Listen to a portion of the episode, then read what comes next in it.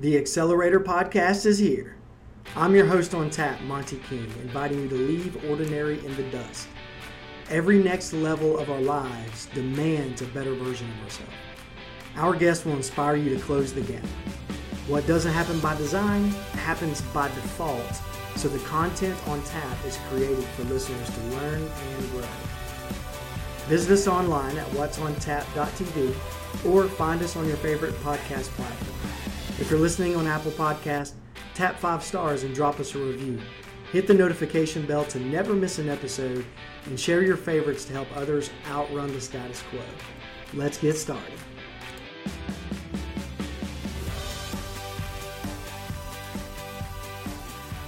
Welcome back, everyone, to another episode of the Accelerator Podcast. I'm your host, Monty King. Uh, and today we've got Jayson Cuba on tap. Uh, Jayson is a benefits advisor with the Miller Group. And the best way I can explain Jayson is if, if you take Mr. Miyagi's wisdom and Danny LaRusso's youthfulness and good looks and smash them together and then drop them in the insurance universe, you would basically have the Karate Kid of employee benefits. Uh, and, and, that's that's how I would describe Jayson. And, and all the other brokers are uh, just Johnny from Cobra Kai. Like they're just terrible. So, uh, but uh, anyhow, today uh, Jayson and I we're, we're going to be talking about how mental health and wellness impacts or or yeah impacts more than just your insurance rate. Uh, but before we get started, Jayson, if you don't mind, in your own words, could you describe to every, everyone what it is that you do and, and the results you get? Yeah. Uh, well, first, thanks for having me. Uh, i have been really excited to do this. And uh, more importantly, thanks for those amazing words. I don't think I've ever been described that way. So my ego is definitely boosted this morning. Um, yeah, so uh, I am an employee benefits advisor, and my job is to help develop and deploy strategy around how best to deliver an employee benefits program to an organization and its employees. Um, and in today's world, we have to be having conversations around more than just benefits, right? We need to be talking about the overall well being of your employees and how that can impact, as you said, more than just your insurance rates. Uh, we need to start taking a look at things from an organizational standpoint. Um, so we can't be as siloed as we had been in the past. So um, that's where I like to play, and that's where um, we've we've found a lot of success, and that's more importantly where we've developed a lot of our partnerships. Awesome, awesome. Well, yeah, I, am excited about this one as well. And again, you know, we're, we're primarily speaking, or we're going to speak today about driving and being over the road, and and you know the mental health and wellness for for truck drivers. But uh, this could kind of, I mean, this could apply to any and everyone, no matter what your position in a company is. Just the whole labor force uh, across the country. So um, just so everyone keeps that in mind as well. But uh, but yeah, Jayson. So so talk to us a little bit more about um, the the mental health and wellness aspect and how you tie that into your insurance programs for the benefit side. Yeah. So you know, first let's some some some numbers, some stats for you. Okay. I mean, mental health and wellness really got kind of shoved into the spotlight during COVID. Um, I mean, we were dealing with folks that were in isolation uh, you know, really had been cut off from the outside world. I mean, we can video chat all day, right? But we're physical people. We need we need to touch and hug and laugh with with our family and friends. So that really caused a lot of problems for people. So before pandemic, depression had been reported uh, at about eight and a half percent of the population. Um, and then early pandemic, kind of early into that lockdown stage, you know, we saw those numbers increase to about 27, almost 28 percent.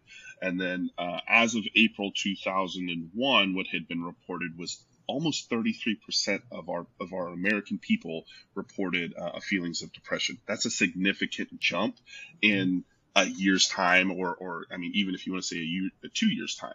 Um, so um, it has affected people in a drastic way. And some employer groups may say, well, hey, you know, what does that do to me? Uh, how does that affect my organization? And uh, we can look at this a couple different ways because we're not just talking about the employee themselves. We're talking about their spouses, their partners, uh, their children. Um, I mean, all of us were impacted by this. Excuse me. So if you have somebody who, if you have an employee who they themselves are struggling or dealing with a mental health issue, depression, right, is the one I just I just brought up. How difficult is it for that person to even show up for work?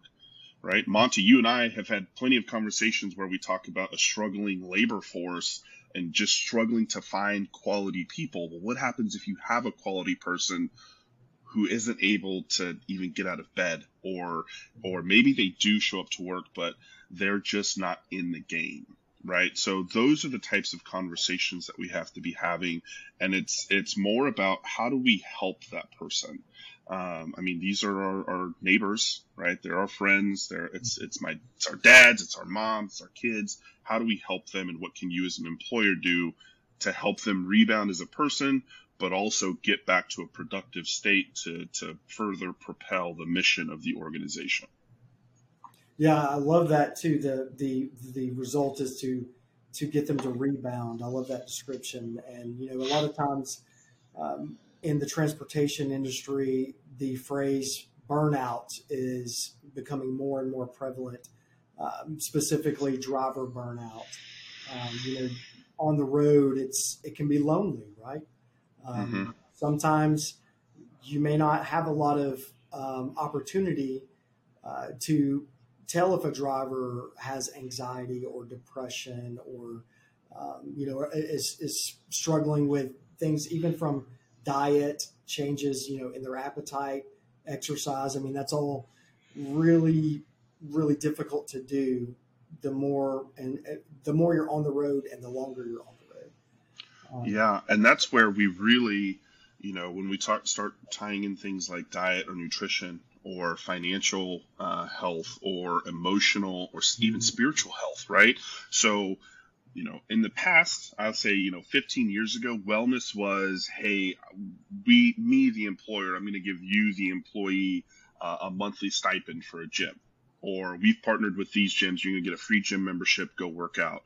And even though we saw results from that, it didn't it didn't achieve what we really wanted to achieve which was a well person of a complete well person so we have to start thinking about the person from a holistic point of view um, and especially for individuals who are are who spend a lot of time alone on the road, like you had mentioned with truckers. If they're long haul truckers, if they're just payload truckers, um, they're in a cab by themselves 98% of the time, right? So, what do we do as an employer group, again, to deliver resources? Hear me say, I am not a doctor. I'm not a clinician. I'm not a licensed psychologist. My job is not to deliver uh, therapy or you know solutions for mental health for that particular individual. My job is to give the employer group tools and resources that they can deliver to their employees so that they can find those individuals, so that they can find a licensed dietitian, so that they can find a psychiatrist. If they're struggling with substance abuse, they can find a substance abuse center or a behavioral mental health center to help help them deal with those issues. And again, it's not just that individual, it's the people that they touch as well if if my wife is at home and she's struggling with depression, I can guarantee you that me sitting in this chair as an insurance professional, I'm still going to be distracted and worried about my wife at home. I have a high I have I have a high school son right now, and um, interesting statistic here. Um, 40% of high school students reported persistent feelings of sadness or hopelessness. Okay, um, and 36 an increase uh, of 36% of those high school students um, seriously considered suicide. If I have a, if I have a son, my son who is in high school, is a freshman in high school, if he is struggling with mental health, that's where my mind immediately goes. And I can promise you, I'm not worried about the next deal the next client, the next pro- the next prospect. I'm worried about my kid. So again, how do we deliver resources to to the employee to help their family navigate those challenging times? Um, right. Again, we have to treat the person. We can't just treat their physical well-being anymore. So, so to be able to make to make an impact on um, an employee benefits program, you actually have to drill down as far as the individual employee and start there to build the foundation to strengthen the overall program. Is that, am I hearing that? Yes. Right? Yeah, it's 100% correct. Um, it's interesting. I mean, Monty, you and I sit in a, in a sales coaching class every other Friday, and I've been saying this for the last few years, but my philosophy when I sit down with any group before I start working with them is if you're looking to provide benefits just to check a compliance box, I'm not the broker for you. I, I cannot do that. I have to partner with companies and people that are there to enrich and enhance the employee's life and their family because the decisions that we're about to make as a partner are going to have a direct impact on your employee today, tomorrow, for the next two years. So we, I need to have a partner that's invested in their people and helping their people. So you're absolutely right we have to drill down to the employee and how do we get that employee the help, the resources, the services that they need to be a better person or to have a you know have a, a, a better experience with their healthcare program because we hear it all the time, man, my healthcare sucks. Well, okay. Let's let's start out here, right? Where does it suck? And let's let's dive in and help you out. So does you know my question is does it suck because you don't give a rip about your employees? Or does it suck because you don't know what you don't know, right? And I guess that's yeah. what you identify uh, in, in, the process. Yeah, and more times than not, it's an indirect correlation, right? Um, you've got high costs, and so how do we how do we keep our costs down? Well, we're going to shift our our contribution. So me as the employer, I'm not going to give as much money to the plan, so my employees are going to have to pay more. Well, and how I did that was I had to reduce the benefit right? So now my deductible has skyrocketed, my out of pocket has skyrocketed, and my my premium as an employee has skyrocketed. So it's it it's managing both things simultaneously. Right now, I'm not a magician. I can't solve everything day one, but we have to have a multi-year plan and we have to start with with wellness. We have to start with pharmacy.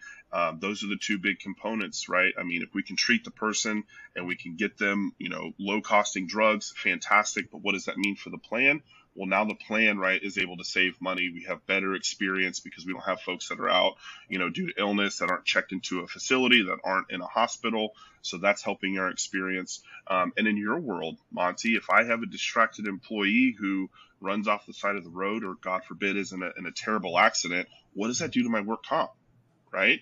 What does that do to uh, to my auto rates? I mean, so we have a lot of different ways that we can look at this and how how just the mental piece can impact the insurance program, but also, right, like we talked about, how is it impacting the employee? So if someone is is participating in your multi-year program, they're on track. Um, how does it? How do you show how the needle is getting moved? What's moving the needle? Uh, and, and, how do you get the results? What are those results from day one yeah. to year three, year four, year five? Yeah, so that's a that's a really interesting question because um, everybody's going to jump to cost, right? Well, you know, my cost went up or my cost went down, whatever it is. You, that's the first place people look at. I don't look at that. What I look at is employee engagement. So if my wellness program only starts out with five people, um, you know, let's say January 1, because that's a renewal date, starts out with five people. But I look back at it midway through the year in June, and I've now have 20 people or 30 people signed up and are actively participating. What that tells me is those first five people walked out into the shop. They talked about their experience. They talked about how it helped them, how it helped their wife, how it helped their kids or their husband, whoever. And somebody else heard that message and was like, maybe I ought to take a look at this. And then they started talking about it. And then that, and it just kind of blossoms that's how I gauge the success of a wellness program is are we seeing increased participation? Because more times than not, man, it's the water cooler talk that gets people going. Right. Yeah. When I come in the office on Monday morning and I'm like, hey man, I went and saw Creed 3 on Friday. It was a it was a great movie. And then on Wednesday, I've got five buddies coming up to me and saying, Oh my gosh, I thought it was incredible. That's the kind of impact that one person can have. So again, that's why we have to drill down to the individual employee to drive those results. How do you um, present the results in a way that will um, help control the rate uh, for that the, the cost, the insurance spend, if you will? Really good question. So, you know, we, you and I would use the term cosign narrative. Uh, the average, uh, you know, everyday person don't doesn't know what that is. So we, as your broker, have to tell a story to the underwriter, whether you're on the property and casualty side or the benefit side, right? So we have to tell a story. So part of our job is to take those results, coupled with all of the other data and, and, and information that we have on that particular group, excuse me, we take those those results and we go to the underwriter and we tell a story. We say, hey, here's what we're doing from a risk management or a risk mitigation strategy. Here's the results that we've seen from just the wellness program, right? We've caught a pre-diabetic. We we actually had to stop a um, a, uh, a, bio screening because somebody had enzymes that would indicate a heart attack. Uh, we, we were able to identify chronic conditions that otherwise had gone untreated. So we've helped save the, the plan X amount of money, or we've helped head off these, you know, potential spike or event claims, right? So the way I like to think of it is uh, Monty, you and I, right, as we're growing up, and everybody out there as you're growing up, we all did this. Uh, you know, you want your your friend to stay the night, but you know that if you were to go ask your mom, "Hey, can can Billy stay the night?" She's gonna shut it down. Absolutely not. I don't want Billy at my house till nine o'clock or ten o'clock in the morning. You guys are gonna be up late. So me, right, the slick kid that I am, gonna go to Billy and be like, "Hey, man, I want you to go. I want you to talk to my mom. And here's what I want you to say. And I want you to tell, I want you to ask her to stay the night because my mom's not going to, my mom's not going to deny Billy. She'll deny me, but she's not going to shoot down Billy. It's the exact same thing. You know, Bill, uh, me as the, as the employer group, it's difficult to go to the carrier or the underwriter and ask for, for rate reductions or for rate relief or to tell that story. So that's why we partner with brokers, right? That's why you and I are Billy and we go ask the carrier and the TPA and we go tell that story and say, hey, this is why we want to stay the night.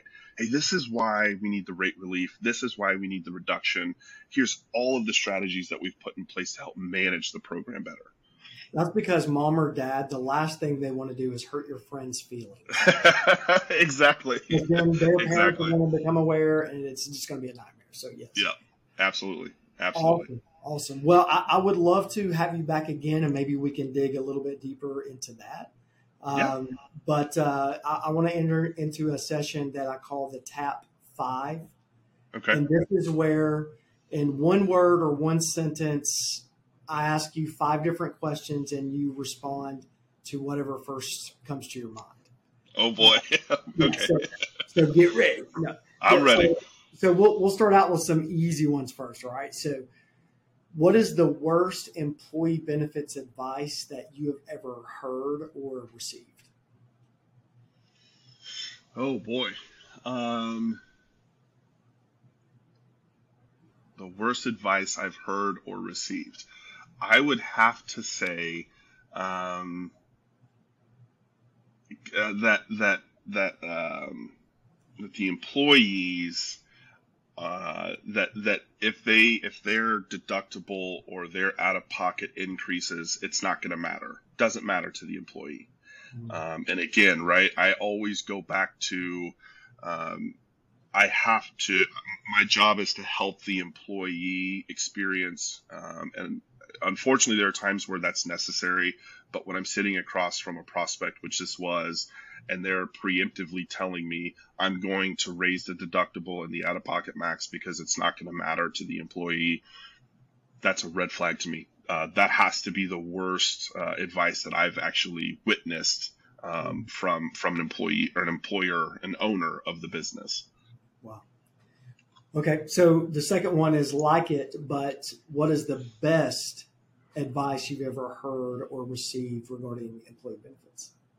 So it wasn't necessarily advice. Um, it was actually the call I was on right before this this uh, this meeting. Um, I have I have a new partner, uh, you know, a, a, new group down in Florida. Great company. They're in the foster care space. Love the work that they do. And so we had our team kickoff call, and we're you know I introduce our team. We we meet more members of their team, and the engagement from them, the passion really came through on that call and that to me was amazing because I sit on these kickoff calls often and it's I'm not saying that they're not interested or passionate, but there's no life, there's no passion in it, right? It's just like here's what we've done, here's our expectations. Like they were so concerned about the well-being of their employee. I ate it up. I loved it. Actually, I told them, I stopped the meeting. I was like, I love this. I love the engagement. I love the participation.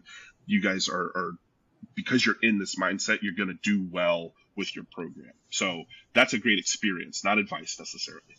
No, that that's fantastic because it makes all the difference. Um, it does across the board, so that's great. All right, so I'm I'm going to shift gears a little bit. Um, who did you see for your first ever live concert? Rascal Flatts. I was, uh, I, yeah. So I went to school at K State uh, Go Cats, and in Manhattan every summer there's a big uh, festival called Country Stampede. Um, the, I mean, like the whole town of Manhattan, the whole city of Manhattan descends on this festival. And um, so I went out. I think it was uh, Friday. Spent the day in the camps, you know, doing what college kids do. And and um, my fiance at the time uh, my my my ex, my my boys' mom, she drugged me to the Rascal Flatts concert because she loved Rascal Flatts. So that was the first concert I'd ever been to. Um, so yeah. so what's your favorite Rascal Flatts song? Is there one out there, or, or... um, it so I, it, there's one, and it it's not because I love the song or anything like that. It's because it's the only song that when we played it, my oldest would stop crying when he was a baby, and that was uh, "God Bless the Broken Roads." Um, so you know that kind of gives you an insight into uh, what his mom was listening to while she was pregnant with him. Um, huge Rascal Flatts fan at that point in time. Okay, so uh, number four, what is your hidden talent? Hidden talent. Um, man, I don't know if I have any hidden talents. Um, I don't know. I have a really good knack for embarrassing myself. uh, I'm, I'm usually not afraid to, you know, to, to put myself out there, even in embarrassing situations. Um, so I, yeah, I mean, it may not be a talent, but I'm pretty good at it. nice. All right. We'll, we'll go with that. All right. So the last one and probably the most heavy and, and I'm not saying there's a wrong answer, but there's a, a best answer. I'll, I'll say that. Okay. But who is the greatest professional wrestler of all time? Ooh, oh man, all time.